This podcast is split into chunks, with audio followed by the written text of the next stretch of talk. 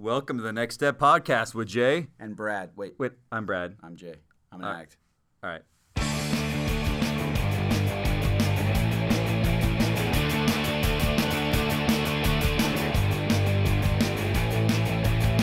Hey, oh, onward go.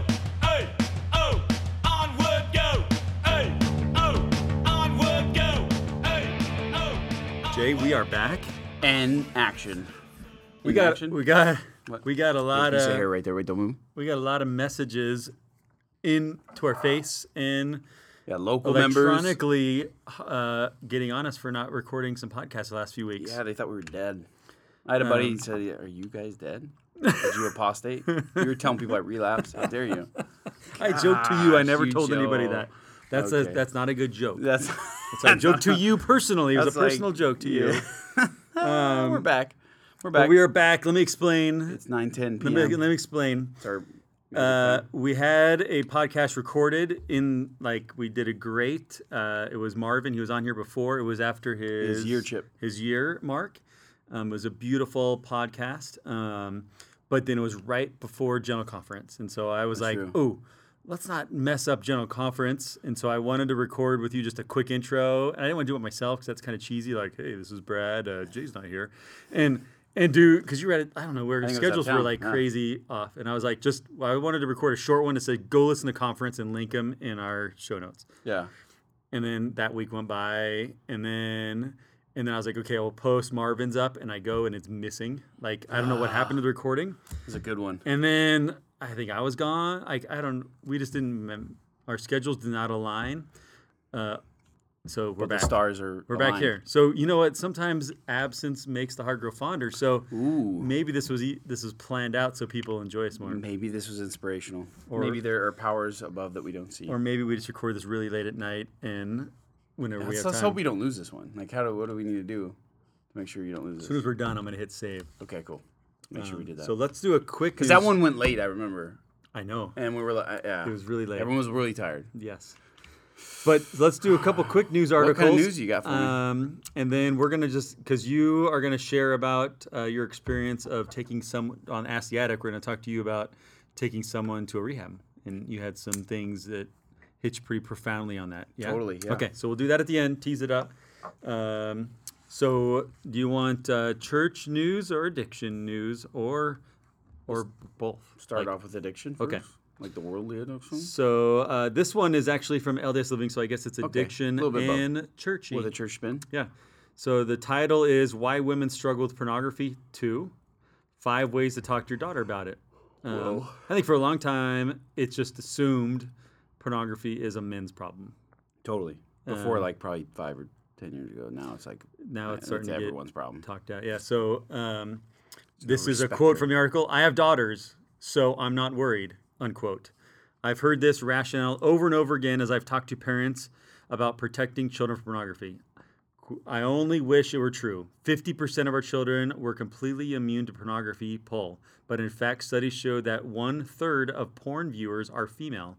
So girls may be more vulnerable than we once thought. One third. One third of porn viewers.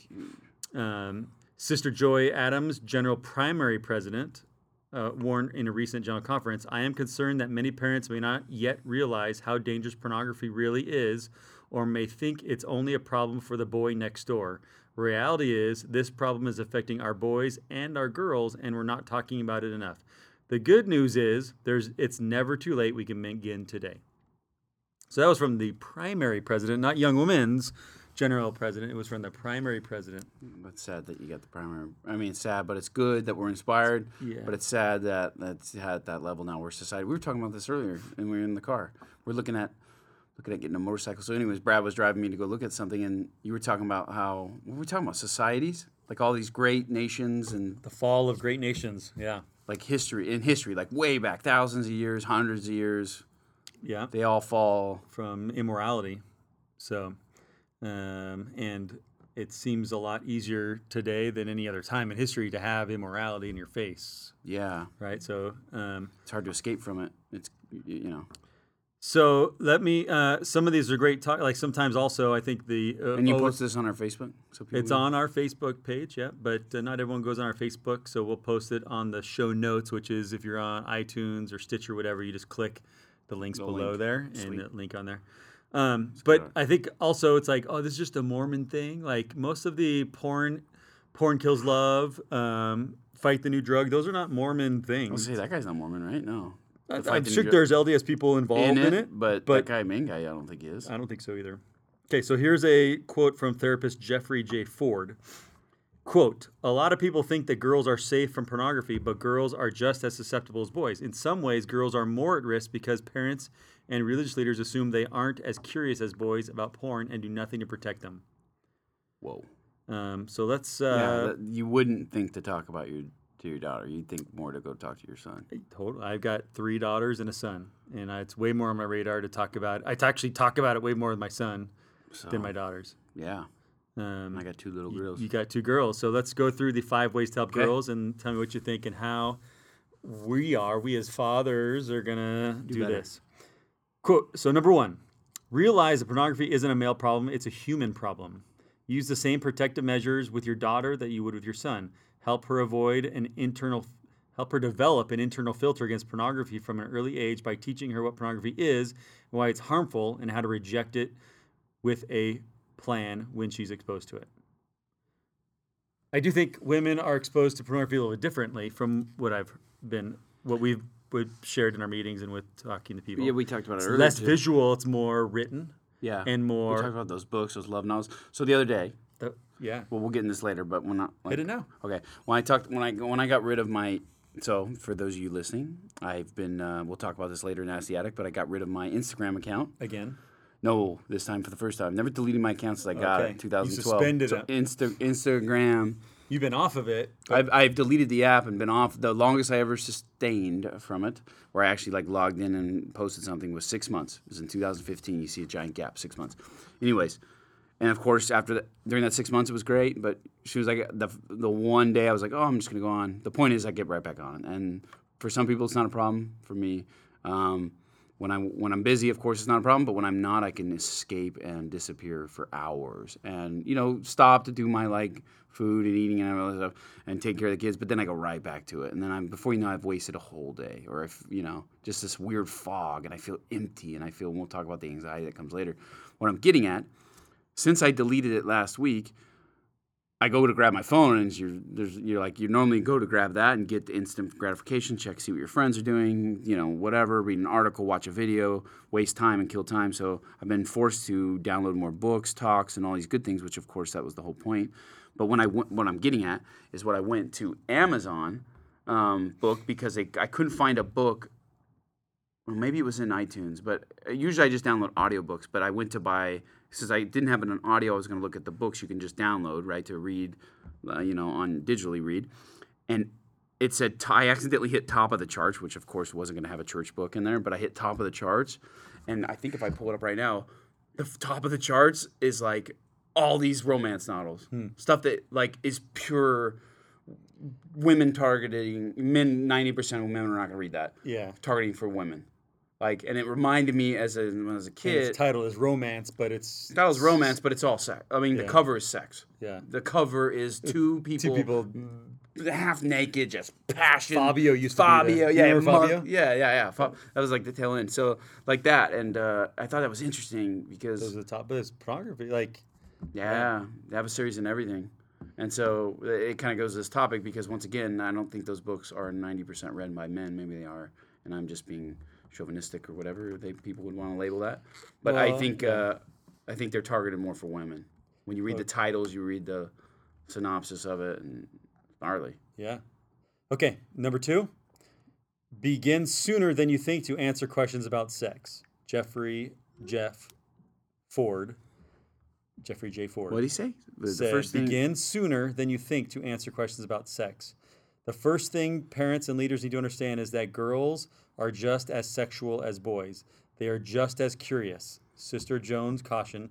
For some reason, we don't talk very much to youth and children about one of the strongest urges and the biggest temptations they will face. Our reluctance sets them up for, to be taught primarily by the internet, other children or teenagers, or even Hollywood. So talk earlier, um, younger than you think, and be open to answer questions about sex. Tweet. Number three, help your daughters understand that their worth is more than skin deep. Compliment them on their accomplishments or character traits as much or more than their appearance. Girls showing up today face enormous pressure to fit a certain mold of beauty. They may turn to pornography to escape to fantasy world where they imagine themselves looking quote hot or simply learn what might be expected of them as adults. Um, you know what's interesting on that one? As a uh, uh, father, I I I'm still on Instagram. I got a few accounts, so we have a podcast. I've got my family, my personal one, my surfboard one. Um, I over I monitor my son's account, I love that. um, and so I scroll through his feed. The fascinating thing to me is when uh, he's a teenager. Whenever a fellow teenager girl posts a picture of like, oh, the the the stereo like this is so typical. Picture of a sunset with her butt in the picture, mm-hmm. right? And it's some like, oh, the sunset was beautiful tonight, or Totally. look how beautiful. Oh, went in the ocean today, and it's like a purpose to like to my new necklace, but they're like my new yeah. There's something. It's something that needs to be talked about. something that shows it. off cleavage or butt or whatever. It's Like it's just blatant. Like obviously that's what it is. But then ever then you look at every comment. Oh, so hot! Boom, boom, boom, boom, boom, boom. And I all hitting the pres- pleasure rewards for yeah. her, Yeah, And so like validating either her body. right. So like this one hits this one. Understand that their worth is more than skin deep. So I That's wonder if the pull is um, like oh I need to, if I post a picture of something. I'll get a lot of likes, and dudes will say, "Oh, like I Do mean, we see women do this? I mean, that's the crazy part. Is it's not just limited to children or teenagers. Right, I moms. mean, I mean, I could know several women. I've done that myself with myself. Like, I mean, I used to we make all fun of you. Yeah. Now I can make fun of your yeah, Instagram. yeah. So, And uh, and and when you're doing it, um, you really are looking for gratification. so when you post a picture of your, There were times six-pack- where like I was trying to inspire people because people would Yeah, reach true, out yeah. and say like, "Hey, Yeah. you helped me like change my diet." yeah, you helped me. So then you're like, "Yeah, right." So then you that feeds the justification to go overboard. okay. That makes sense. And nowadays on Instagram, everyone's trying to be some fitness model, like you know what I mean, like especially if you work out, like you. And so you follow. How was that? It's Everyone's the a beach, at the fitness beach. model. We went. We were Yeah. surfing. What day was that? Was it Saturday? Saturday. Saturday, and we surfed beautiful morning surfing. Two separate groups of people walked Couples. down to the beach for the sole purpose of going and posing for pictures on the rock with g strings on. Yeah, with girl girls posting Like- like, not modestly, like literally half, like n- more than half naked. They were like Right. little parts covered, But and they came down like that's their only purpose. That's of the only purpose. They didn't play at the beach. They didn't hang at the beach. They didn't go in the water. It was always to make it look like they're playing, but really like are, are like enjoying it. But then they packed their stuff up and Uh, left. And then later, when I went to the beach with my family, as I sent Oh, you that one, uh, there was a couple that came down fully clothed. And as, then all of a sudden they, they went off into the crowd and then down by the water doing a full photo shoot. He was literally in his underwear. he was in like jockey underwear, and and and she was like, "Whoa, next level." And so uh, and then all they were doing is posing, having fun. But their phone was when the phone stopped, they were not actually having fun. Right. They weren't. You I they're pretending them, to have fun. and I look at Rusty and my kids playing in the sand, and like that, they were once probably just like my five and six year old, and, and hanging out and just enjoying building sand, you know, all this stuff, and now they're just trying to gratify the skin deep. Well, and and I'm older than you, but I, per, I mean, I'll, it's straight up pornography. I think what Playboy was is what what the is. average like quote fitness model or even for that high school person. Maximum in the day, like when I was Maxim younger, magazine, Maxim that's right. Oh. magazine is now just the homepage oh, on Instagram.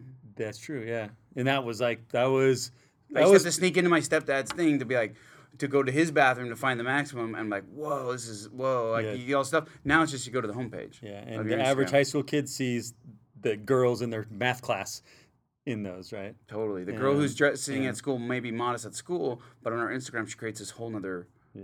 persona. It's Okay. Gnarly. Anyway, skin deep. So number four, realize that porn use among girls is both isolating and shaming. A girl caught in pornography addiction may believe she is a freak, and only girl who has the problem. Work to create safe environment where your daughter can voice her questions and concerns about not only pornography but any sensitive topics without fear or judgment or rejection.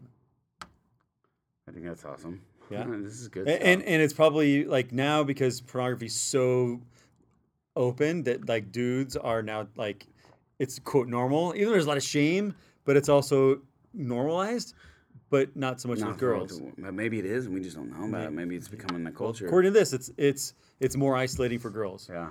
um, Which but is sad because it was more isolating for men at one point, Yeah. and now we've seen that.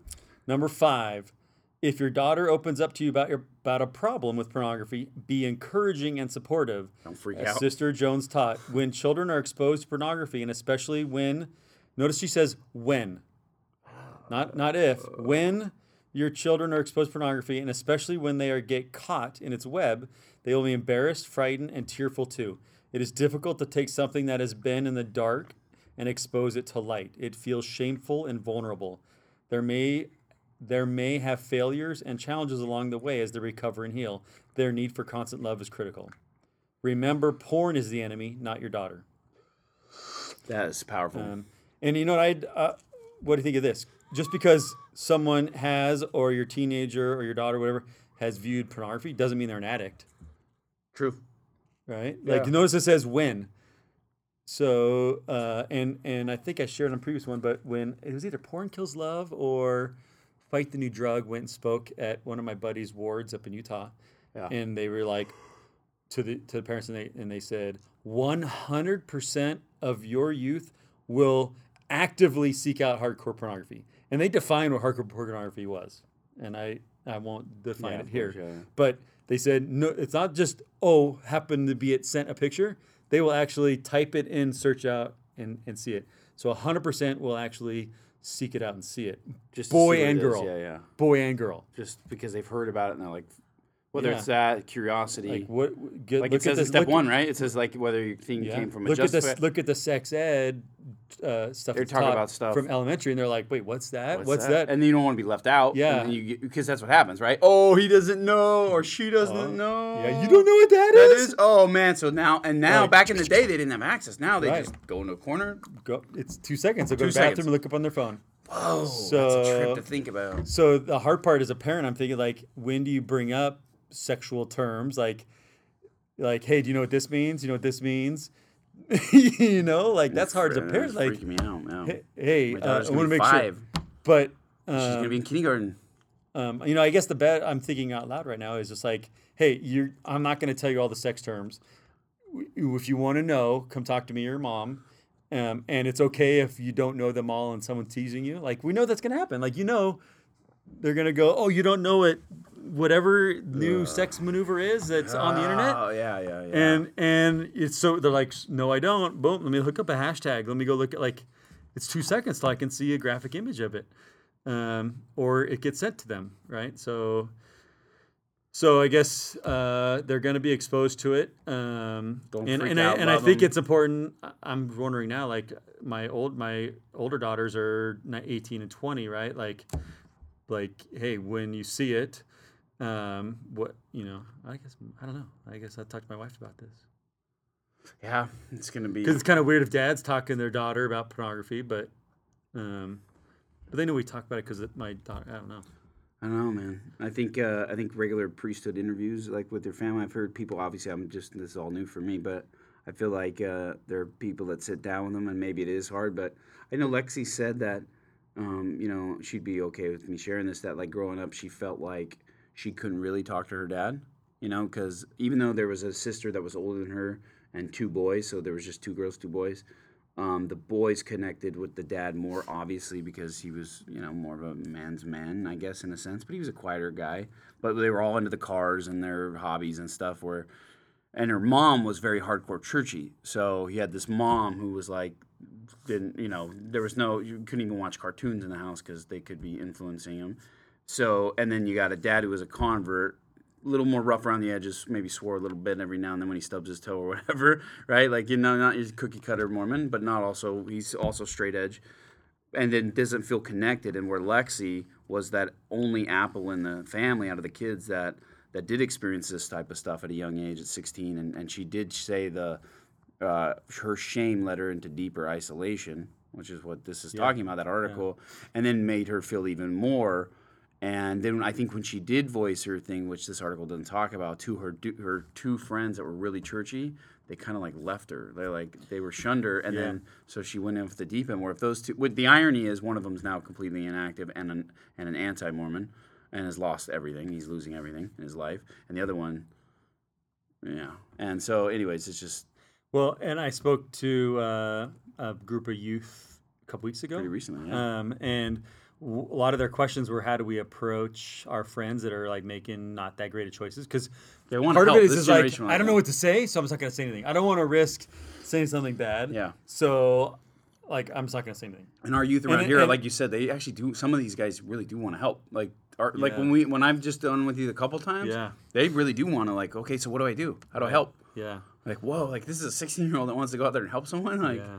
when I was they- 16, I was so intro, like I was so selfish that I don't know, helping someone wasn't even on my radar. Rising generation, bro. They're They really are. special. Okay, so we'll That's post that article, up. We'll so post that up. Check it out. The next one I think is going to hit home to you, which is a new Cigna, which is a healthcare study, reveals loneliness is at epidemic levels in America. And I posted this on our Facebook and I said, "Thank you, Facebook, Instagram, and Snapchat." Because when the, I mean, you and I remember, like, if you're older than 12, you realize you remember when these things came online, and it's like, "Hey, look, you can get all your friends. Like, they Yeah. call you your friends." And like, like you're gonna have access to all these more people. It's gonna you haven't connect seen you. in forever. It's gonna connect you more than ever. Yeah. And it And that literally was their commercials, and people Yeah. would tell you, like, dude, I- hey, you remember your cousin? Like, dude, you can actually see what they're doing now. Right. Mm-hmm. I remember someone introducing me when I got home from my mission, and I was I was against it.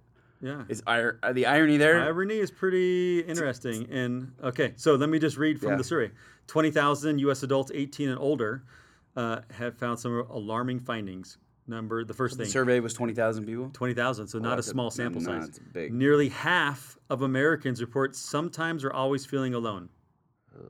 One in four Americans rarely or never feel as though people really understand them.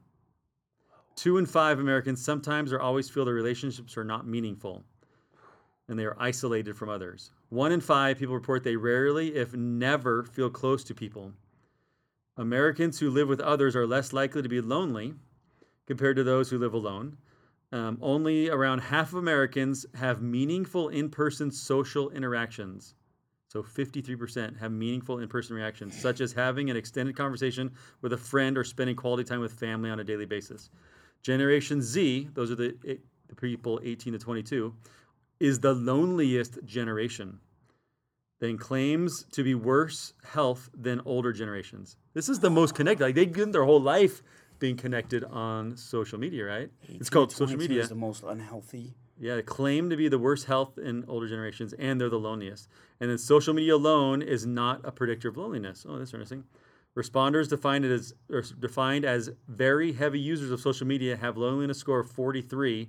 That is not markedly different than the score of those who never use social media. But maybe it's because those that don't use social media can't connect with the I was others. just gonna say, yeah. They're not connecting with the others. yeah, Or not. totally, absolutely. So- I, I, I, I think that's a little skewed. But um, How long have you been off this? This I've been off now for uh, two weeks, a week, probably Have a full you- week. And how have you felt less lonely, more lonely? Like It's funny you're saying that. Yeah. Because when you're reading that, because I feel less connected to you because I don't Yeah. I don't normally see you, but I actually feel more connected when I talk to you.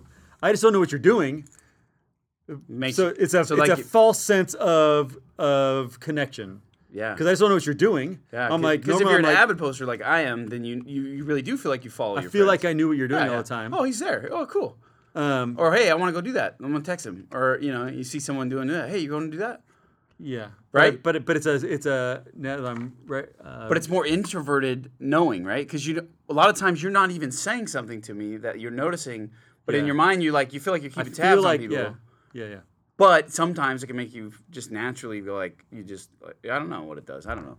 All I know, I, I, all I all I know is I knew what you were doing, but I guess it didn't connect me. I just I made me aware yeah. of what you're doing. Yeah. Which in some um, Some things it could be a benefit, like Yeah. right, like I mean, obviously, like keep tabs on loved ones, like if their like my family. kids are away at college. I love. I'm like, That's hey, what are you amazing. doing? I, I want to see like, hey, show me you went to class today. Oh, cool.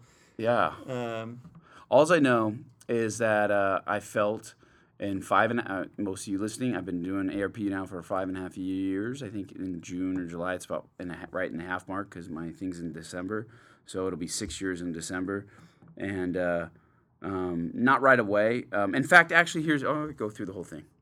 Um, since we're kind of leading into the Attic part, right? And this is kind of dwelling into. Is this is this gonna go I think this is gonna go into the thing, yeah.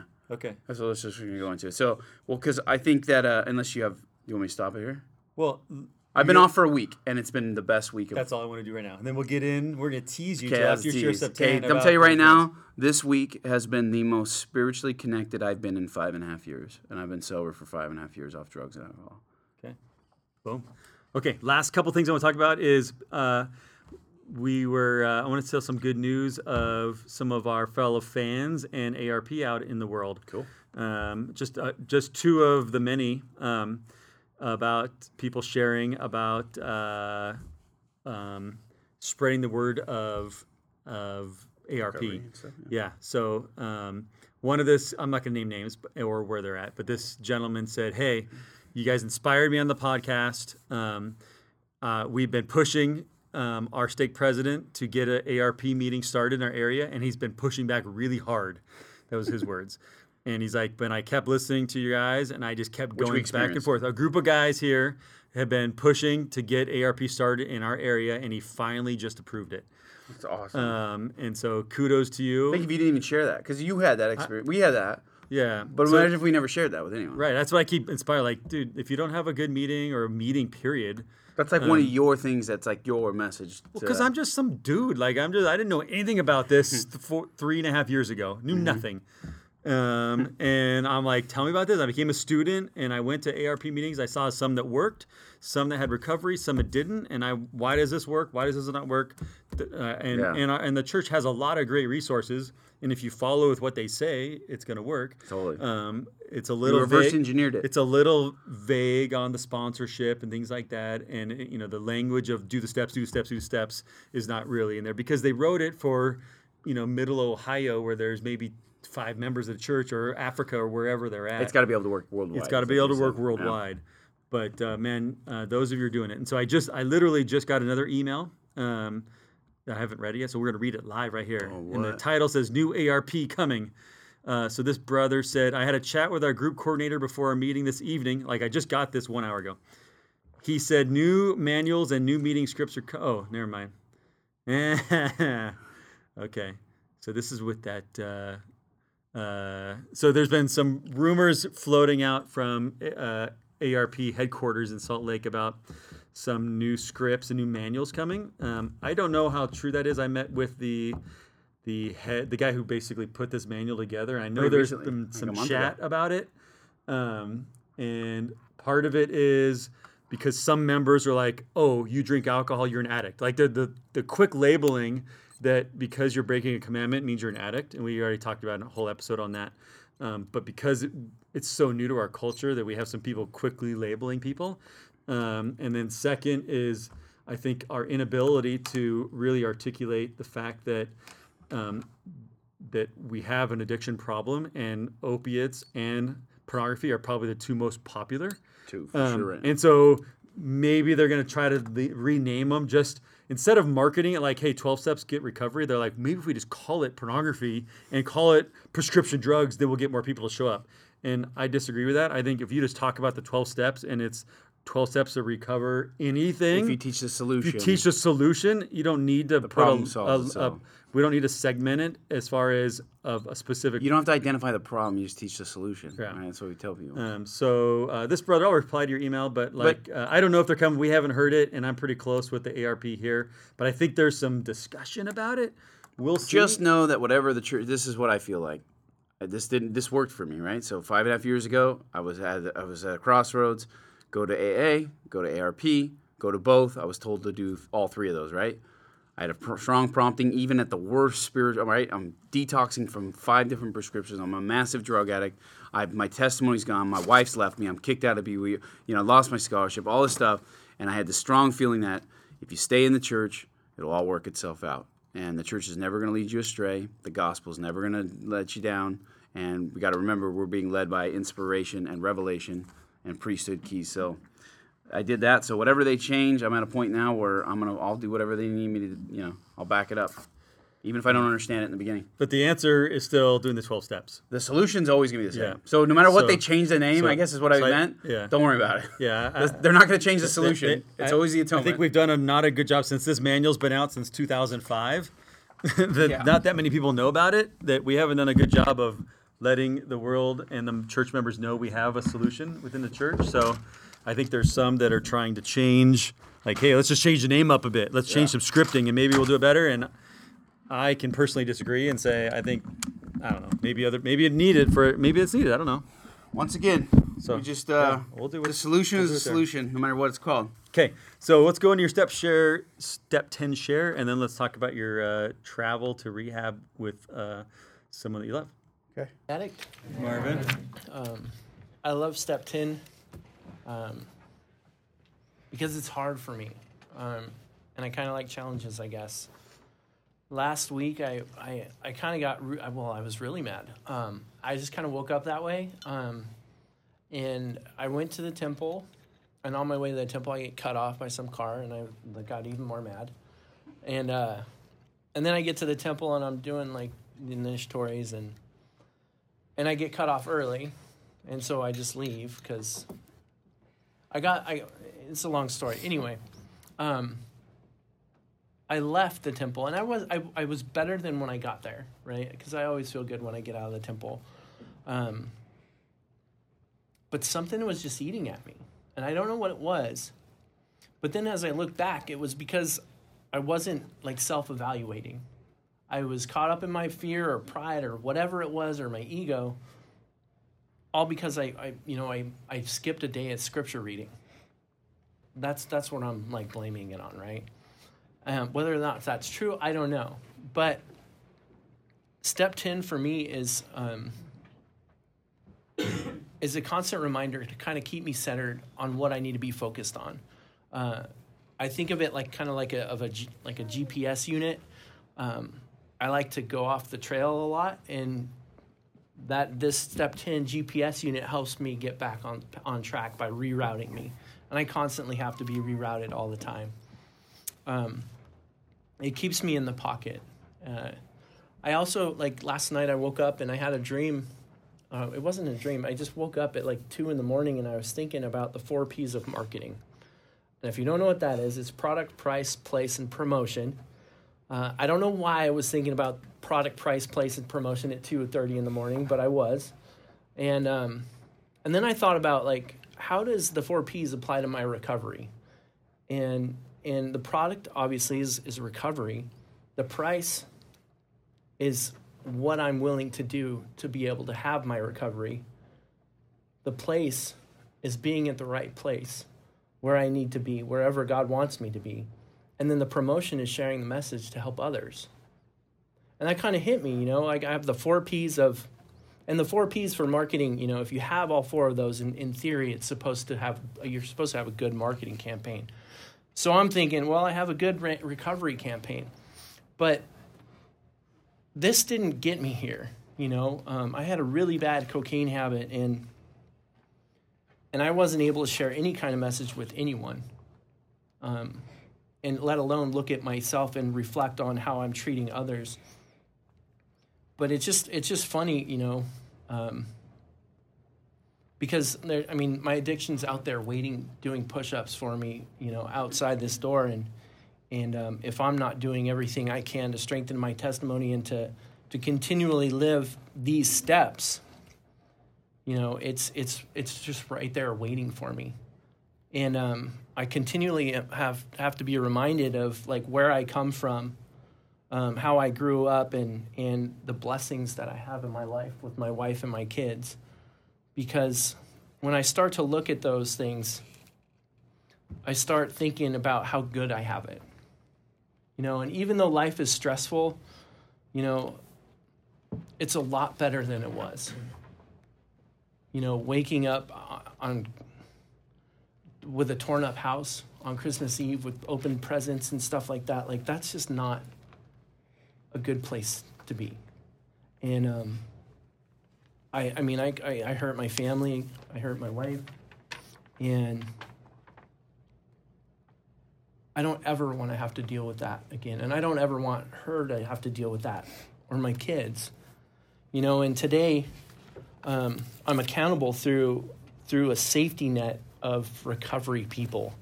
Uh, people in ARP, you know, my sponsor, I, I have a sponsor that I work these steps with. Um, you know, and, and we're on step 10 today, but if you're not on step 10, it, get on step one, get honest.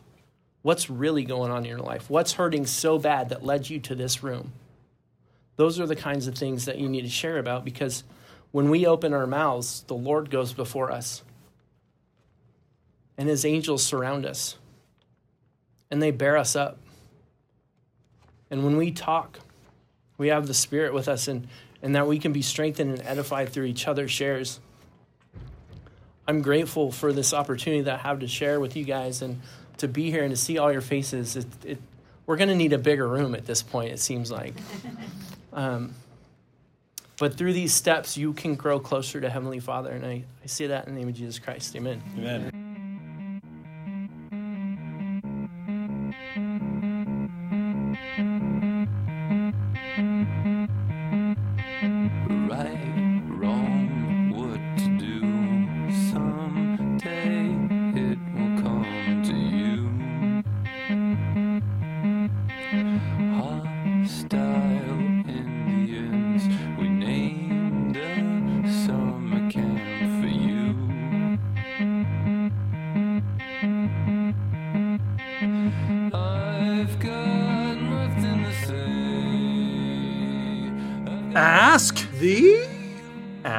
Tonight, you are the addict that we're asking. I'm still an addict in recovery. Yes, I am. All right. You're still saying that.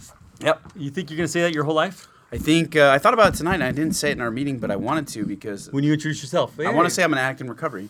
Um, because I used to hear people say that and I had a bad terminology, like I just had a bad taste in my mouth. I'm like, oh, what are they trying to say there? Recovered or whatever. But I think it is actually, um, it can be beneficial to identify as someone who is in recovery versus I'm someone an who's addict. still an addict working, trying to get out of their addiction. Because we know that when people come, we know why we identify. We've had episodes on that. Yeah. You get a newcomer come in, they're trying to find a sponsor. How much easier would it be if the people said I'm in recovery, and then they're like, okay, that guy's in recovery, that guy's in. Re-. Yeah. You know what I mean? These people have done the steps. These are ide- self-identifying as someone who is willing to help. Yeah. If they did- Kennedy, if who they didn't, if they didn't share, right? Been on- right. If they didn't share, Yeah. like someone introduced themselves as Yeah. an addict, but they don't share, they may not know that they're in recovery. But if Yeah. I'm an addict recovery, It's like okay, that guy's like in a- recovery. yeah. Like yeah. because because how our meeting and I think most meetings are is like you do the format, and that's why we do quick shares because at the end that's when you go and meet and like hey Yeah. and you actually can get into some The whole really, f- crosstalk. the whole meeting's really meeting. just breaking down the ice until the after. To the meeting, end. To the end. Yeah, The after party. Yeah, after party's usually better. it's pretty good. I had Yeah. some great after party discussions right? tonight. Yeah, Everyone, and isn't it crazy? Like most of we we have sat at the front and watched uh, 30, 40, I think 35 people tonight again, 38. Yeah. Um, different families, people, individuals come in broken, and now it's at a point where there's still people broken. They're still in the beginning, but a lot of you hear laughter after, you hear Yeah. high fiving and just Yeah. joking and wow. To think some of these people were just like me, where they had no like broken beyond belief. Like, dude, I was as there still hasn't been someone that's walked in as bitter as I was. You still haven't seen someone yet. I don't know who to compare it to.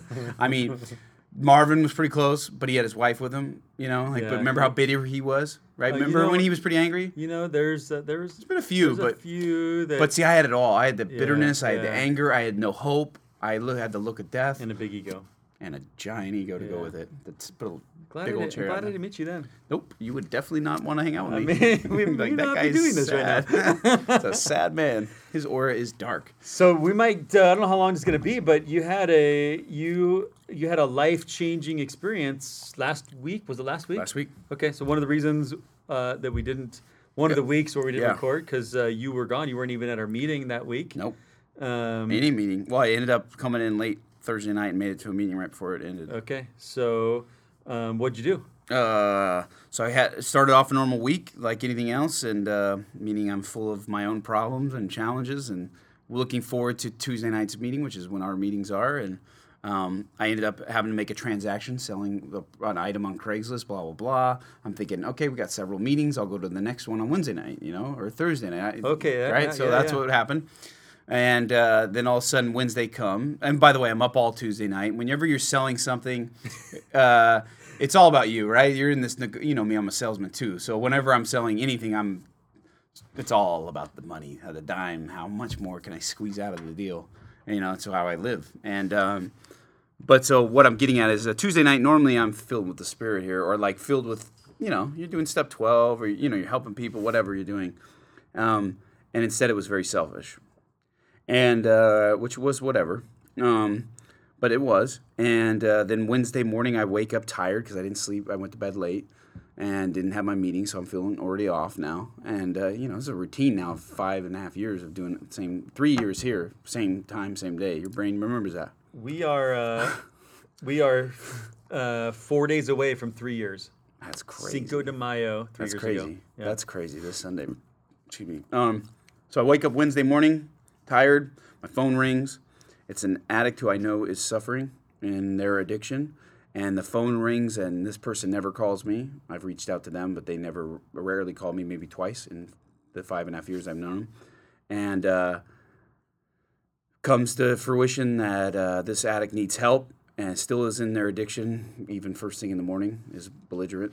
And uh, at first, I argue and contend with this person because I'm confused. It's all so early in the morning, and there's a lot of yelling going on and confusion about some post on Facebook, some you know something completely out of the ordinary. But the spirit quickly comes in and is like, "You need help.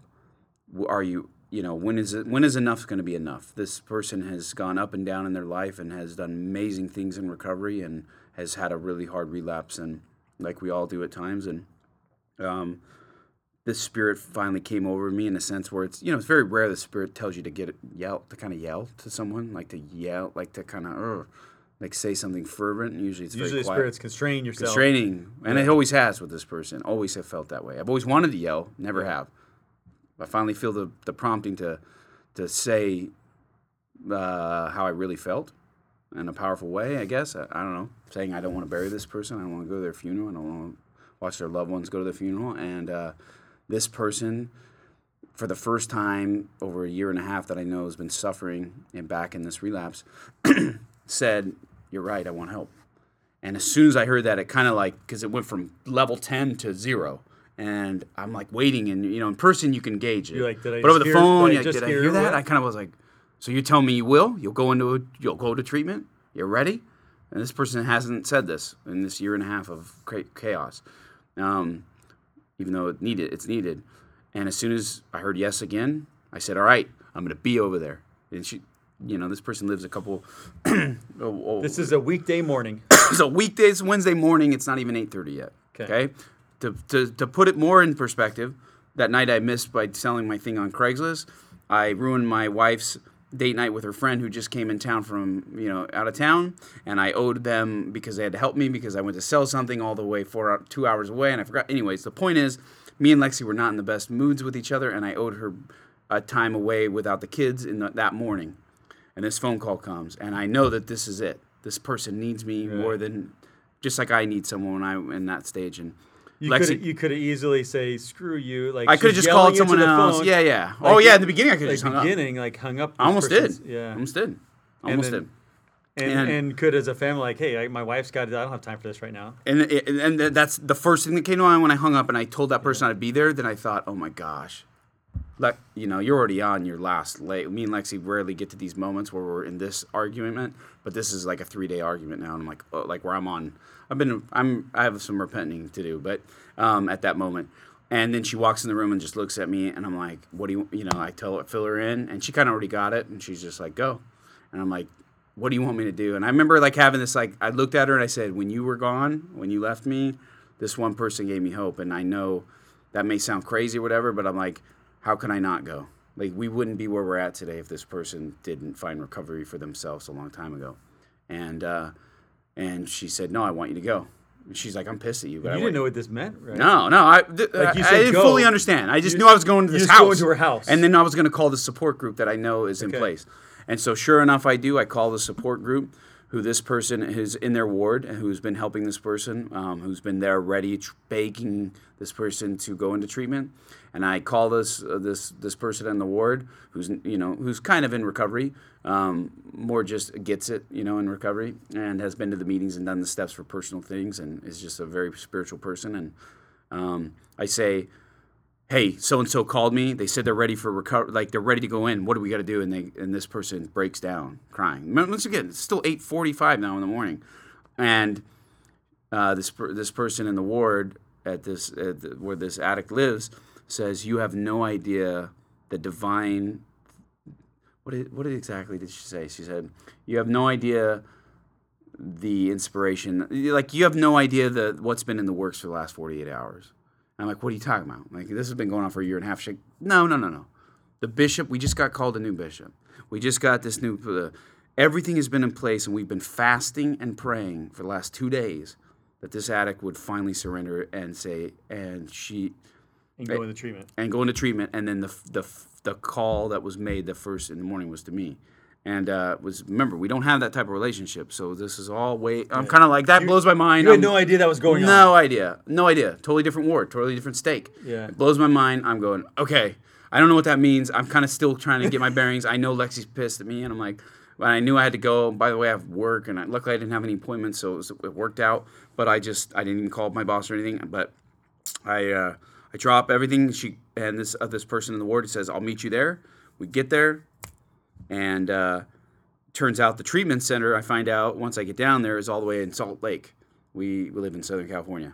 It's a 12 hour drive, you know, like with stops, it could be 15, you know. If you stop that many times, you're talking 15 Yeah. hour day, which I think it was. I think it was like 14 hours. And, um, and, uh, so I get down there and I walk into this person's house where I've been there before. And, uh, when you help so many people in addiction, you start to look at more like, uh, you start to it, everything becomes normal. You don't get like freaked out anymore. You've seen so much throw up. You've seen all the booze bottles. You've seen the drugs, the needles. It becomes not normal, but like it does. not as kinda- shocking. It's not as shocking. Yeah, like to see a, someone laying in a pile of their own pee, or to see someone in, with a needle in their arm, and I've seen it all, or heroin on this, or the weed this, or even someone in the hospital you know, and still wants to use. I've seen that all now in five and a half years, and I'm sure in 10 more years I'll see even more. But what I'm getting at is it becomes normal and you don't start to look at it as a, as a, infor, it be, becomes normal. You just immediately see that and you go, well, that's a, that's addiction. Yeah, you don't look at the person. You look at the addict. Like Yeah, you just addiction go, this, this would do that. Yeah, this you just see addiction. I just see alcohol and drugs. That's Like, all I you, see. You know, you realize alcohol and drugs are going to lead you to that. yes. Like that's that's the. That's all I'm thinking about. I'm not thinking about gospel principles. I'm not thinking about all You the broke the word of wisdom. commandments, live like you know what I mean. Where I used to would have think that you know I can't. But you're drinking. Oh my gosh, yeah, yeah, You, you know, you don't see that stuff anymore. So it becomes that side becomes normalized in a weird way, and um, and but this time was different. When I walked in the house, I felt I felt the adversary's presence. I felt, and I'm not that too. I can I have been spiritual in my past, but over the last few years I haven't been, and I felt. Um, I felt demons on this person. I felt possession. I just I just felt a lot of feelings I hadn't really recognized in a long time, and it took me a while to really realize that's what I was feeling. But this person agrees. We get in this person's you know in a car, and we, me and this other person in this ward drive an addict across three states, thinking the whole time, are we? Is this gonna be a waste? Like because this person's completely out of it, and um, so it was a rough drive. It was rough a lot of things that happened in 15 hours, but it was very tense. That's already a gnarly drive, but like when you So, drive, so a 15 hour drive with someone that was completely inebriated. inebriated. Uh, and we have to keep inebriated so that person doesn't detox It's- it's before we can get him to detox in and Salt this Lake was the recommendation of the doctor. of the doctor. Yeah. So a lot, a lot of, lot of weird, you know, stuff that this may be normal. If you're, in, if you've been working in recovery for a while, this is normal. But, uh, anyways, so the whole drive there was tense, right? And we're just wondering, are we wasted? We both, both me and this other person, I, I I called you on the phone. And Yeah. She was like cursing at you in the back. it was up and down. The person was. Yeah, it was up and down, and uh, it was it was it was. Uh, I but I knew we were in the right place. Like just the fact that this ward had been fasting and praying. I just all the pieces came together. Like, everything came together. So I was like, let's just go. And hey, after this though, we can all say we've done everything, and then we can wipe our hands of this You person and say, we've done it all. So if we do go to the funeral, we can say I did it, right? It's just not what you ever want to have to come to that terms to say something like that. But that's literally what I was thinking. That's why it's important. That was really what was going through my mind. I was doing this because this is the 12th step, and I'm it's like a commandment almost to me. Like when someone reaches out, even though a week or two ago I told someone about this person very just like this person to just hey man you've done it all like back out but then when the call came, it's like I had no choice. it wasn't a thought. I just went. I went on the clothes on my back. I didn't even shower that morning. either. I don't even think I brushed my teeth. It was gross. like you know, I usually go to the gym first thing in the morning and then come home. I went straight there. I don't even think I had my garments on. You know what I mean? Like, and uh, this is where I was at spiritually on the drive.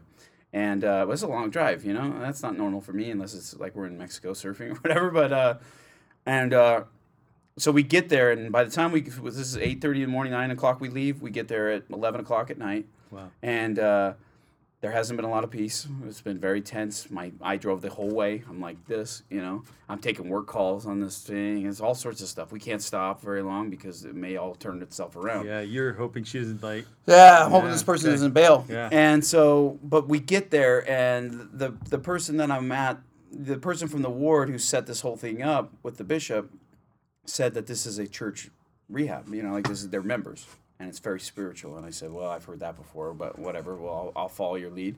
And as soon as we got there, the attic we brought, we It wasn't. It wasn't a church. It was just members of the church. Members of the church, sorry. Okay. Uh, yeah, sorry. Member, member owned, LDS owned. Um, and uh, in Utah, Riverton, uh, no, where was it at? I don't know where. It was. Salt Lake. Salt, Doesn't matter. I, it's all I get confused, but somewhere north Salt Lake. And uh, we get up there, and uh, and we get to this house. It's pitch black.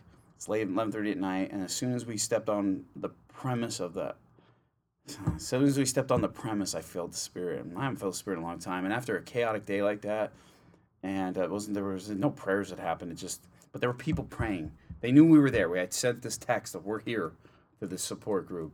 Please say a prayer that this all doesn't black backfire and we just wasted our whole day.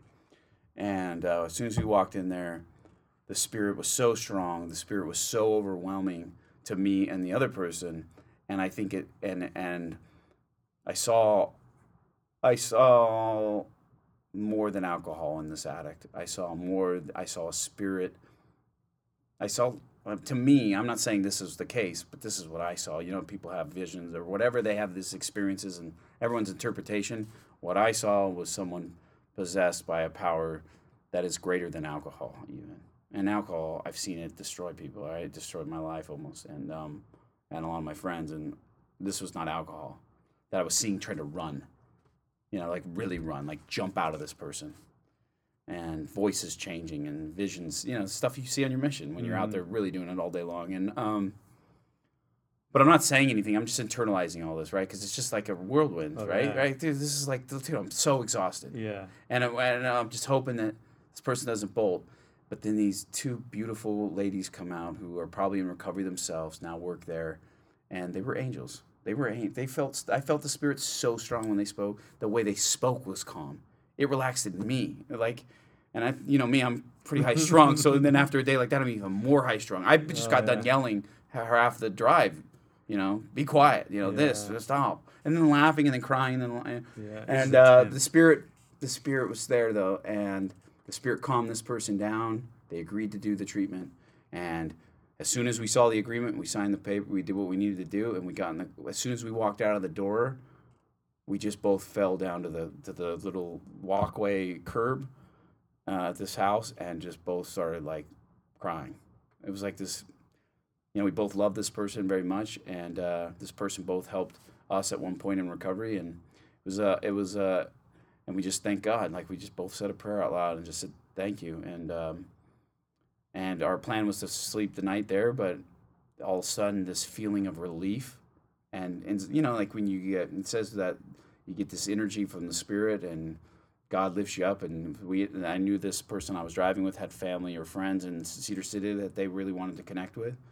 And we drove felt down to we- Cedar City. from Salt Lake North Salt Lake. We drive now back in the car I said, I'm awake now. Like all, after that emotional Yeah. dump, adrenaline dump, usually you're tired. Yeah. All of a sudden I felt boom.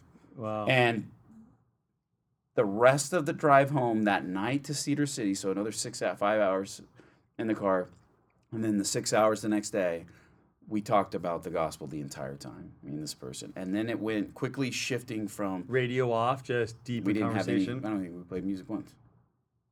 With another person in the car who like Yeah. has their family, has their whole life, and this person has has been through a lot of the same things. Convert like myself, has been through the ups and downs of the membership. Went on a mission, just like me as a convert at about a year and a half. So many similarities, and uh, and uh, you, you know I've shared stuff with you. Like I, I don't feel like uh, I feel like I was so broken when I first came into ARP that just to get sane and sober was going to be a life achievement for me. Like if I could ever get that back, I was so disconnected five and a half years ago that if I could, let alone get my family, and it all came back. But the the the the the sanity took about a year. My family came back pretty quickly, three three four months, and then and then I got a job about six months. You know, that was a, a great career opportunity. And then, Then I met you. but it, yeah, but you met me That's- on my year mark right you. when my brain clicked. Oh, was it a year? Okay. Yeah. So if you would have met me before that, I wouldn't have been the same. Like, it took me about 12 to 15 months for it all to, like, for me to start seeing myself again every day, to enjoy a day, to try to, like, serve, like, all these things that I had to find passion in life again. I used to be full of it, and then I was depleted of it. And uh, so then once I finally got all that and then did the steps and did this meeting, it felt like uh, it was enough. Like all I had to do was just like I this I needed to be just I had this feeling. I told this person on the drive home um, that I had been holding myself back from progressing in a spiritual manner, which is ironic because it's a spiritual program, but I mean more so like in a priesthood or in the church because I was afraid. I, this all comes out, and I haven't shared this with anyone. I was afraid of becoming what I became on my mission. Remember when I went on my mission, I'd only been a member a year and a half with no family members, you know, leading me or teaching me along the way, uh, learning on my own. I became very self righteous really quick. You know, and I don't know if it was fully self righteous, but it was definitely judgmental. Like I was very judgmental for people that had a problem, that like couldn't just surrender to the Be- God. because your life change was so dramatic. So dramatic, and I did. You're like, what are you chumps? Like, I Yeah. did these change. Why can't you? And in non kinda- when I found out it, when I found out there were inactive members on my mission, I blew my mind. I'm like, or, are you kidding? Or lazy missionaries. Larry mission. Oh, dude, I was the worst of lazy missionaries. I was the most brutal person. I would tell them to go home, and they complain about going home. and say go home. Deep down inside, though, I wanted to go home. I was I was having a hard time, but because I didn't know how to voice all these things, and I was trying to live a stand, I was I was living a lot more out of fear than love, right? Eh, Because I really knew I I just come from that sin, and so I like I was. That's what. Anyways, that brought me to the gospel was the fear of my soul. So It's pretty heavy though, you know, like So, so because people are probably listening to this kind of surprised because they've been so inspired by your shares. and Yeah. all these. This all these person in the car couldn't believe I was saying that. Okay. Like, I'm like, So you were kind of holding your. You've been holding yourself back in the priesthood. Like, what is? What do you mean by that? when I say in the priesthood, like, uh, Because you've been serving. You. I've been serving. I, you- Yeah. On the outside, it all looks great. People come up and they are just great, but inside, I'm not reading my scriptures. I went through this. Like, there were times in the five and a half years that I had a good run of reading scriptures and trying to be spiritual. But there were things in my life that were holding me back from progressing in the priesthood, progressing in the Holy Ghost, progressing in my conversion to the Lord. And I would justify not letting go of those things because well I've given up drugs that's a lot like and i'm helping other people that's a lot like this thing's a lot of my life and and therefore like if i just die and like this this is this is what most people never achieve Yeah. right? This type of level of service. You know i would think these things. And uh, the thing is i don't even know if those were my own thoughts now after that experience. Uh, maybe those were thoughts put in my mind to keep me at a level because there were little sins along the way that needed to be i've talked to you about it. Like i never really could remember when I, I said i hadn't gone through a bishop even though it says here in the manual Yeah. because i had influences from aa it was more so do it with a sponsor. And that worked for a while. Well, But you had some experience with some bishops that yeah in the past in the didn't- early phases that wouldn't. yeah. That didn't Didn't get stuff like this. yeah. Yeah, and, and, uh, yeah, nothing to do with them. It was they just didn't get it. Like, and I didn't get it, so none of us got it. Mm-hmm. And they were just doing the best they can. And their advice, if it was taken in a way that I could have took it, meaning read your scripture, surrender to God, and all that stuff, then it would have worked. But I couldn't do that. That was the issue. As soon as the drugs came in, I couldn't reconnect what I had gained originally. And so I tell this person that I hadn't been to the temple in a long time. I haven't been reading. I haven't even been praying, which is people listening may go, "You're crazy!" Like what? Like you? No way. And uh, even my sponsees, who we know, in the, as am I right now. yeah, uh, praying, reading, out the window. most of the time. I mean, I pray with my kids. Like I, I it's not like I was in a place where I was so far gone that I wasn't doing it. I'd been there. But uh, so that's also part of the justification. We do this in our mind, like I'm not as bad as I was. I'm not as bad as that person. We start like So you're you're, You're- progressing, but at a slower rate than you probably c- but, should have and could but have. at the Is you same time, within the last 30 days, prior to that, in the last so 60 days from today, back. Yeah. Uh, so going all the way back into, um, you know, right after so maybe February, March, beginning of March, I felt a real temptation for a lot of old behaviors. You know, not with drugs, but you know, with some other things, and um, uh, those you know things. It talks in here. It says avoid things of you know law of chastity, pornography, you know, all sorts of stuff. Make sure you're staying close to the spirit and praying and reading. Those things were becoming distant, and I was starting to get confused again. As soon as I separate myself from go- core gospel, the iron rod, right, which is what it says, I start that that fog of Lehi's dream becomes so thick so quickly, and the older I get, and the more recovery, the more time I have in this, the the the thicker that fog gets. And I think in our day, it's it's very it's even more blurred. You know, I mean, there's so many levels. Do you think of- it gets sicker, or do you think those times in our life where we just get used to the fog? So we're like, it, fog comes in, and we're like, first, yeah, then we get used to. it, We're like, oh no, it's not that bad. yeah. because we get used to it. Right? Yeah, Like, yeah, you get, yeah. You get true. immune to You start it. getting That's yeah, how I visualize it. absolutely, absolutely. Me and So Lexi like- talk about that. Because then you like once it's First, it's you. first it's swear words. You know, the, first it's watching something or listening to music with swear words, usually, and then then you start saying those words, right? Then, because those both those two things right there drive the spirit out, you start not having such good discernment with your decisions. Then those decisions start to happen, and if some of them need correction in the priesthood, right, or in just your own repentance prayers at night, and you're not performing them because you don't have the first two, the spirit in your life and influencing, that's a recipe for disaster. And I feel like that's where I was at, and um, and so which is scary because someone like me that can die from if I go back on drugs, like literally die, not like have a bad life and I'm not the best dad or whatever. Not like I don't know if I have. If I have a feeling that like if I ever go out, I, I, I probably won't be one of those people that make it, and uh, and so that's why I've hold my sobriety very strong to me, you know. Like, and I I try to do I try to do the twelve step hardcore, you know, because that's what people tell me, but I felt like I told this person, I'm like, I feel like it's not enough, and this person, in a loving way, and maybe because we're not that close, so it's that un, it's someone just talking from their heart. Well, yes, but you also had that experience of 15 hours of driving specifically No serve kids, other no phone, serve yeah. other people. So the, yeah, you're the stage serving was someone set. else. The stage was set. a very selfless thing. Like you gave up a, Yeah. a, a ton, like everything. You literally dropped everything to serve someone else. Um, It was an and added so- measure of the spirit, probably. and, and you were not using. You didn't have any worldly distractions. yeah. So you- driving. There's no. So that probably primed you up for this conversation. And maybe they weren't super close.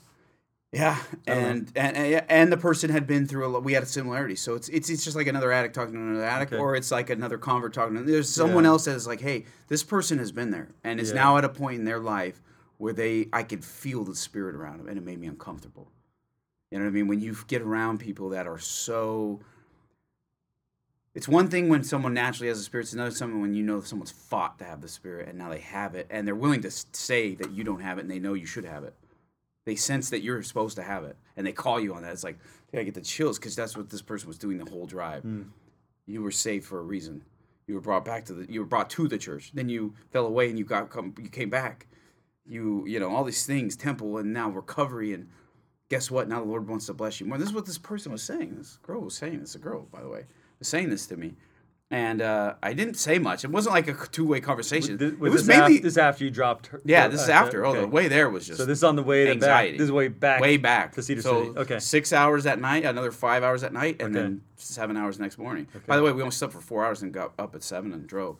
And this person, there wasn't really a two way conversation. It was her talking to me, and me just kind of like shaking my head, you know, like crap, she's right. And and people have been saying this, but like like you said, when you're locked in a car and someone's willing to talk as much as I am, you know. Mm-hmm. They can really break through to you. You know what I mean? Like someone's willing to just keep going, go not. Well, it's awkward, so let's change the subject. This person kept hammering on it. Let's talk about this. Let's talk about patriarchal blessing. And we just kept moving. It's like we talked about the entire preach my like every gospel principle there is. And by the time I got home, it was a whirlwind. Obviously, I'm exhausted, like dead exhausted. I want to see my kids. I want to see everyone, but I also just want to freaking, you know. And then I'm then I start to feel like that. I don't ever want to be there again. Like I, I'm so grateful I'm alive. I'm so grateful I'm not that drunk. I'm mm-hmm. grateful I'm not on those drugs anymore. I'm grateful that I'm not in rehab. I get to see my kids tonight, and so then you feel that sh- It's like a weird survivor shame that people talk about, like war. is- That's what you kind of feel like. You're like, why me? And then you start really you could have uh, that could have that easily that been me. that, that, sh- that could have been me. That should have Yeah, been me. should have been, Should have been me. And that's what's going through your mind. And as then, you walk in your house. as I walk through the house with all that other stuff on my mind of Yeah. not knowing I'm not living up to my full potential is what it comes down to. And uh, but I'm feeling it this time. No one's telling me now that person's gone, and I'm still feeling it. Usually it goes away when you're back in the world. And here I stepped into my worldly little comfort zone, and it's not going away. That feeling of get on your knees and repent. Get on your knees and repent. Get on your knees and repent. And I remember doing it. I cried, and I remember feeling uh, that like I started reading this book this person like recommended, and uh, um, I went to bed. It was very. Uh, I, I started to fall asleep, and uh, I'm exhausted. Remember, I slept three hours in the last 48, and um, I've been in a car for 48 hours, almost, or whatever it was, like 30 hours, and uh, and uh, I started to fall asleep for an hour, and all of a sudden I woke up out of sleep that night. That same night I got home the next day, and uh, there were some things I had to get rid of, and I did it. You know, one of them was Instagram, one of them was Facebook. You know, and there were some other things I had to get rid of as well, and uh, that were worldly and that were in the way of me connecting with the Spirit and with Heavenly Father. And as soon as Was this the middle of the night? it's the middle of the night, Middle the slept, I fell asleep.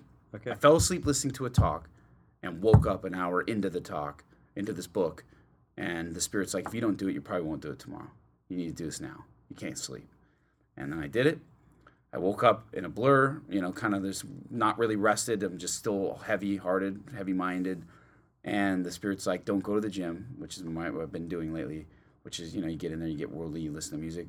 It was continue reading this book, go for a run on the beach. There was no surf, so it was the next best thing to connect. That's when you ran from Strands to Salt Creek. Yeah. and I ran on that, and uh, bro, it was like, uh, I think later that day is when I deleted um, the Instagram and Facebook, and uh, I, I I can't explain why in in 48 hours a rapid change, but as soon as I started, what it came down to is the Spirit called me uh, service, like you said, then the Spirit, then the Spirit of repentance than actually laying down some things of the war, right? The weapons of war, right? Like they had to bury their weapons. I buried a lot of weapons in the last five and a half years. You know, I'm not a people are listening like I'm not out there doing crazy stuff, but there were still weapons. It's like you know someone pointed this out in the movie, funny movie where they're like. Give me your gun in the back pocket, right? So then you pull it back. Yeah. I know you got an ankle Yeah. one too, right? Like, like, go- yeah. things. Before you know it's, it's a real funny movie, full of weapons. right? It's like, yeah, Mr. and Mrs. Smith or something like that. Yeah. Like that's what it was. And I had all these other weapons hidden that I knew about and the Lord knew about. And this person didn't know about, but called all of them out with the Spirit. She didn't, but really the Spirit did. And it was like, dude, you have, there's no guarantee you won't be that person again. And uh, let alone progress. And so as soon as I buried him, the, the, the feelings of hope, I shared this in the meeting the other night. As soon as you get honest, hope immediately comes in. And as soon as I did that, which was what our earlier talk was about connectedness, depression, and anxiety, mm-hmm. I have felt a sense of connection to who, why I'm here, where I came from, where I'm going, the plan of salvation, my family, my friends, even though I don't see them as much on Instagram and Facebook in a day, in an eight hour day, I have felt when you, I didn't even realize this until you read that article. I don't feel lonely anymore. Hmm. And I've been feeling like as an addict, we say we're naturally lonely. Nat- it says that you naturally isolate in a crowded room and all stuff. Well, listen, if you're an addict and you're listening to this and you've been thinking that social media is probably not your friend, and it's not connecting you with your friends the way you want it to, and you you've probably felt that way like I did.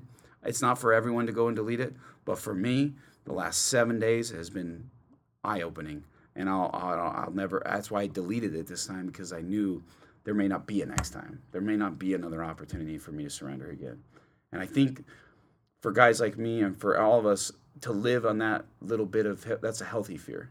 You know, there's fear where it paralyzes you. It's not healthy. You start analyzing the future and the doom and gloom. This is like, hey, no, remember where you came from type repentance. You know, like like King Benjamin.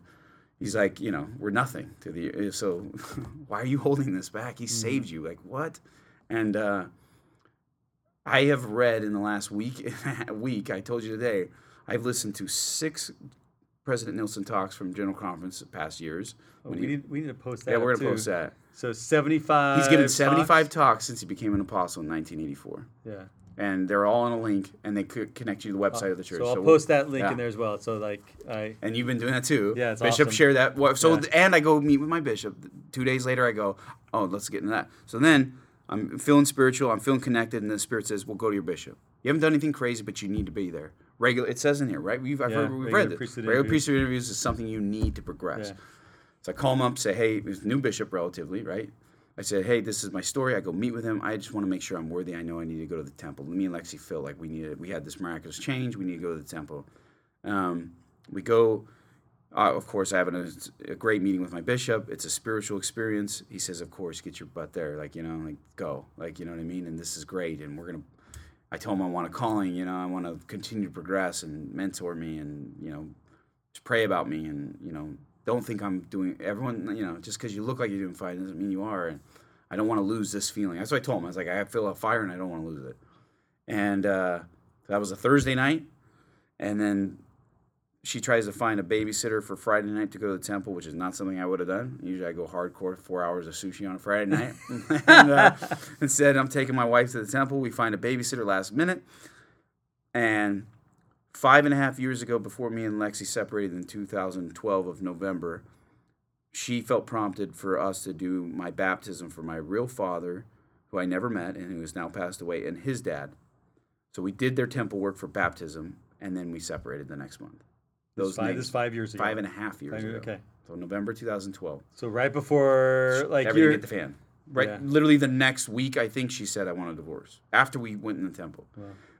And um, those little cards they give you when you get Yeah. the check, check. the blue cards Yep, they've been missing ever since, obviously, and for five and a half, Half years. years.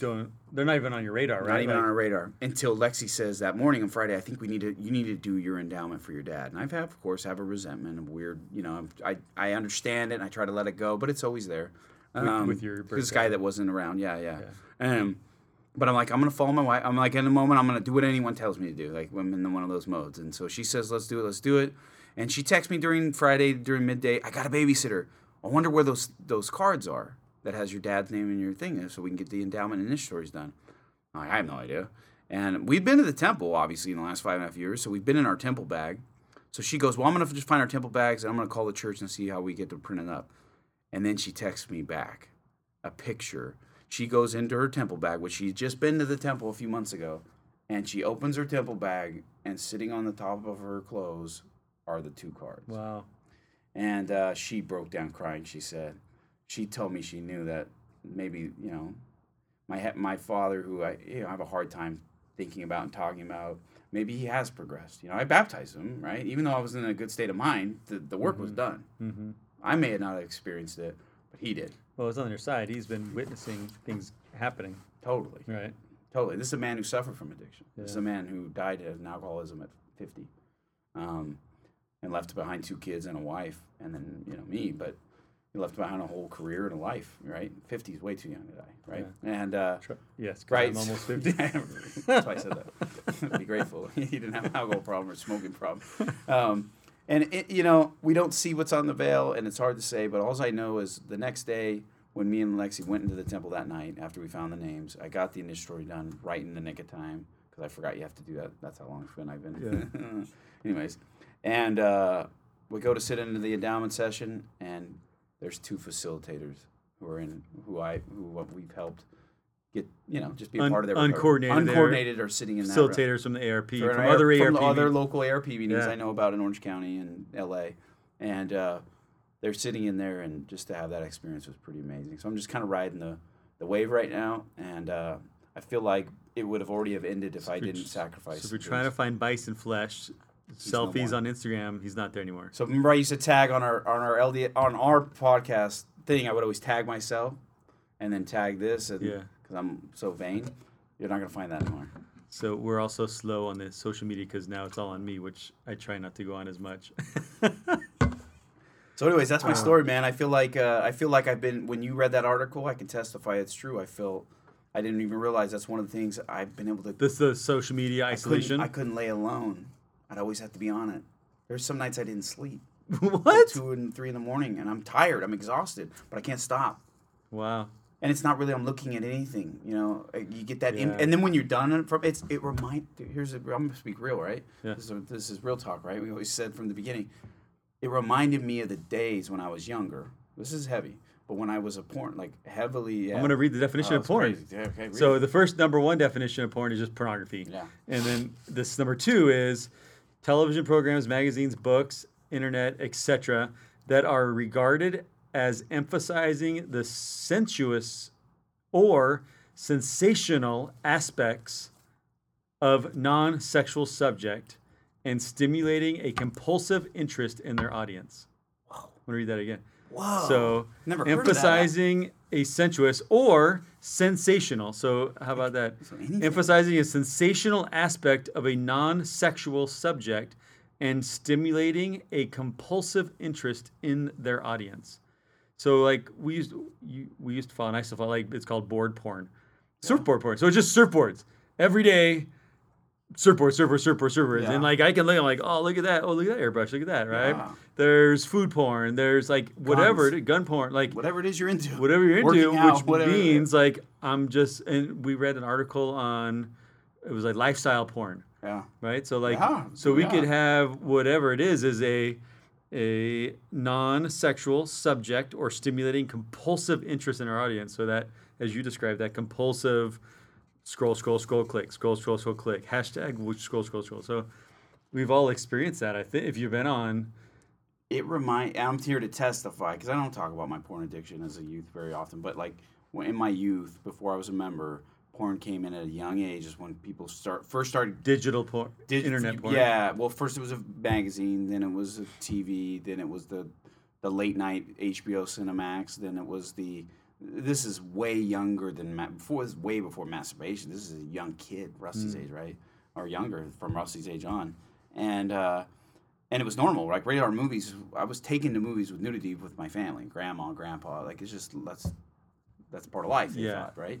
Um, not the porn, hardcore stuff, which then you But- see in junior. high. so then when junior high came and that was shown to me by friends from their parents' stash, you know, videos or DVDs or magazines, it was it was like a progression. It was like, okay, this is this is the next thing, you know. But uh, what I'm getting at is, I'm realizing I started to realize this a while ago, but I didn't want to admit it to myself that after I'd spend those days, a full day on Instagram on and off, on or bum bum fights, anything, whatever. whatever Now, you now, get into, lately like- it was guns, like right, like Yeah. so for the while I was learning this, after I would be done for two three hours in the beginning of the searching and the looking or whatever it is you're looking at or learning, you know, I like loved it. I mean, I did what I did to that gun myself, which is, you know, I. Part of you, you're getting stimulated because you're learning something new, Yeah. and that's a productive thing. So in the beginning, it starts. It can start so As a- as a productive, healthy, as productive a health, thing. healthy thing. But for guys like me, it can become it can turn real unhealthy. And I, what I realized was on the long stints, the two three hour runs or six hour runs, uh, you know with some breaks in between. Hold but on, you're like six hours of just no. I've, I've spent all day on it. really? Yeah. Like non like Oh, yeah, we, we, stop to eat, stop to talk, but then go right back onto it. Wow, okay. And uh, the when those days would end, or the six hour run, or the three hour run on Instagram would end, would I would feel a feeling of such emptiness. But even if it wasn't something bad I'm looking at, we're talking about. Yeah. If you looked at it, like cars, you're researching our your bishop car. could look at any of the things I'm talking about and would Yeah. not feel guilty. So, Yeah. but six but to eight but, hours. but it- definition of porn is not sexual. There- is that There part, is that. but Because I'm not even talking about. There was times where I wanted to get off Instagram because it would lead to pornography for sure. But when I did it this time, it had nothing to do with it was just pornography. a, it's compulsive. this was me escaping from my world around me. And I remember texting the next day saying, if that was breaking, if I realized I was, you know, me and Lexi have had this conversation, we're missing out on some of our child's life. What else am I missing out on? That's just what I see. Mm-hmm. What else? And sure enough, this week, the spirit has been just life been, it's been life changing. I, I haven't felt disconnected in since 2007 of December of 2007 when I was in Seattle on my mission right before I had my surgery. That's hmm. gnarly. Which which is uh, which is and I've had spiritual experiences. We, Yeah. We've gone around. I've had moments, and I've had hours, and I've maybe had a Yeah. day or two. But I'm talking seven days going strong, where like I feel all the promises it says in here of reaching this spiritual awakening has finally happened. But it didn't happen until I finally did step ten and did some inventory, got honest. with and again not with a real not with your sponsor, but with a trusted individual, Just trusted. Yeah, yeah, yeah. yeah, and with yourself and the Lord. Like finally, Yeah. I mean, this all comes back. It's supposed to lead you to do And, this. with and ironically, it was when you were serving someone else.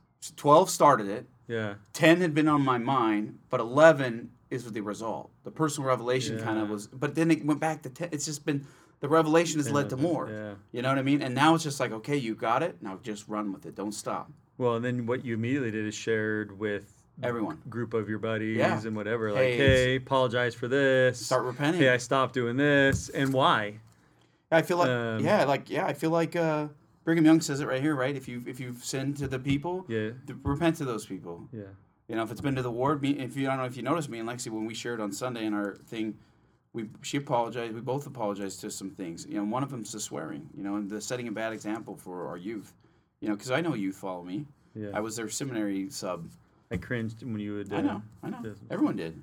I, I remember you. T- you were the first one that brought it up, and it made me want to do it more. Like you know, that's just some of our spirits are that way. Like you know, me and Lexi, we've so, never. so, been, so when I would say something to you, it would make you want to rebel more. Yeah. that- yeah. Okay. And it's not it had nothing to do with you. It could Right. be anyone. But me and Lexi have always figured this out. Like there are people that are born like like this like Alma the Younger or the, these people that until we're ready, the rebellious spirit is just so Remember, my Ha- Haley, my daughter, on her mission said, "Hey, tell Jay to stop swearing on the Yeah. podcast." yeah. But I think you said like H or D or whatever. It was getting to the point where I would slip. Yeah, when you start saying it all the time, then you start saying it all over. Yeah. I would say it at church. I was, you know what I mean? And at first it was just with the guys, and it becomes this, and it becomes that, and then Yeah. You get comfortable, too comfortable. Yeah. And because I and here's another thing, because I grew up, that was normal, then it I can convince myself it's not no it's normal. Yeah. It's not it has nothing to do with my spirit. That's complete bull. you know, it's bull. Like it's, So someone might be saying, "Oh, now Jay's all self-righteous now." oh totally. I have that What fear in my say? head. That's my biggest Like- fear. That's what was keeping me from wanting to repent. So, so What's- people what was keeping me from wanting you. to repent?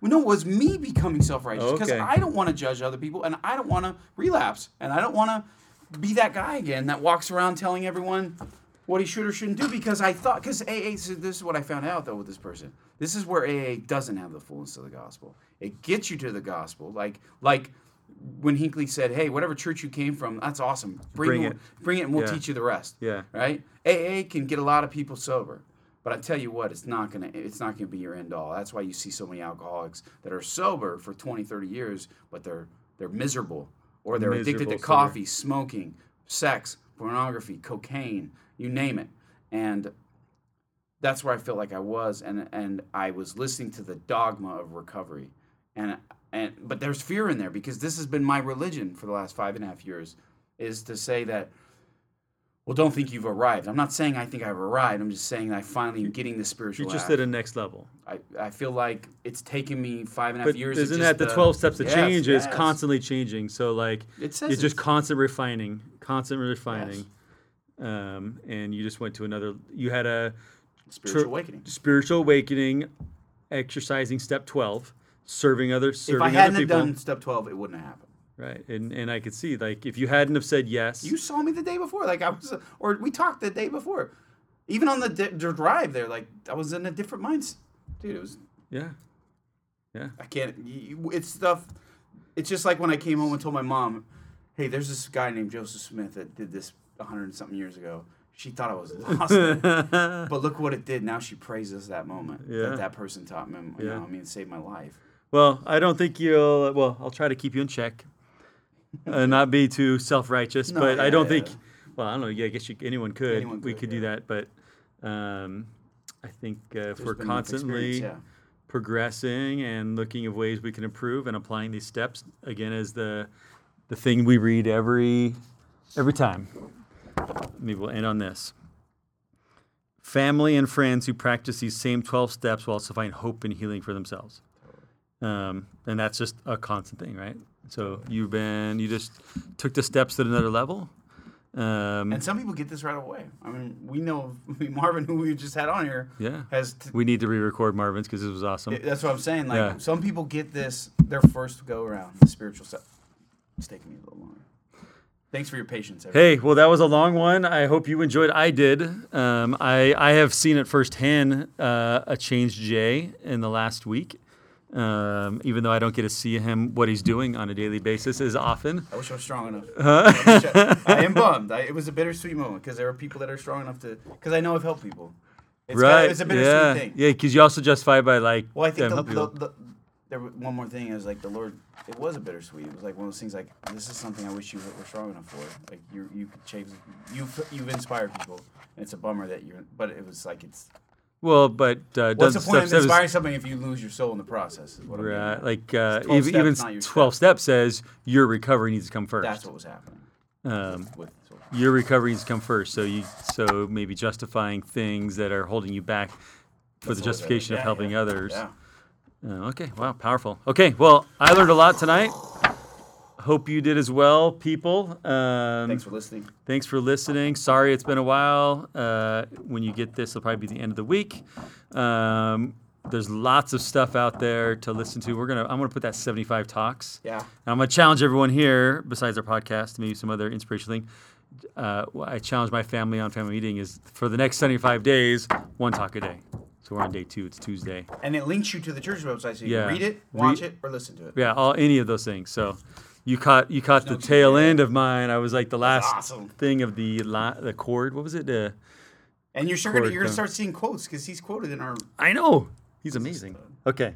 And plus, it helps you re- reaffirm your testimony of our because we're let's building frank- it. We're building it. We're building our I testimony think this is my thinking. Mm-hmm. Like we're get we're definitely in the last days, right? Church Jesus Christ of latter days. Yep.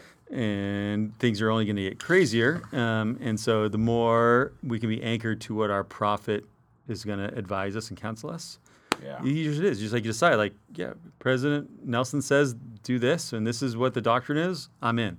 I'm ready to do. And it doesn't. I don't need to question it. Like, oh, they're gonna change ARP. Okay, cool. Look at like the way I handle. Like, dude, I'm telling you, like, dude, a week and a half ago, how long ago I was complaining? I was like, they shouldn't do this. They should. But now all of a sudden, I feel like it's all good. Yeah. So whatever, whatever he feels good, inspired to do, we'll do. good place to be. Okay. Yeah. Well, until next, hopefully next week, Hopefully, in seven days, we uh, get a new one. got got another podcast coming out. So until next time, Brad and Jay. Signing off. Peace. Dear Lord, blesses us with love. Please send this day thy spirit from above. As this thy son accepts a call from thee, help him, we pray, to learn humility. Direct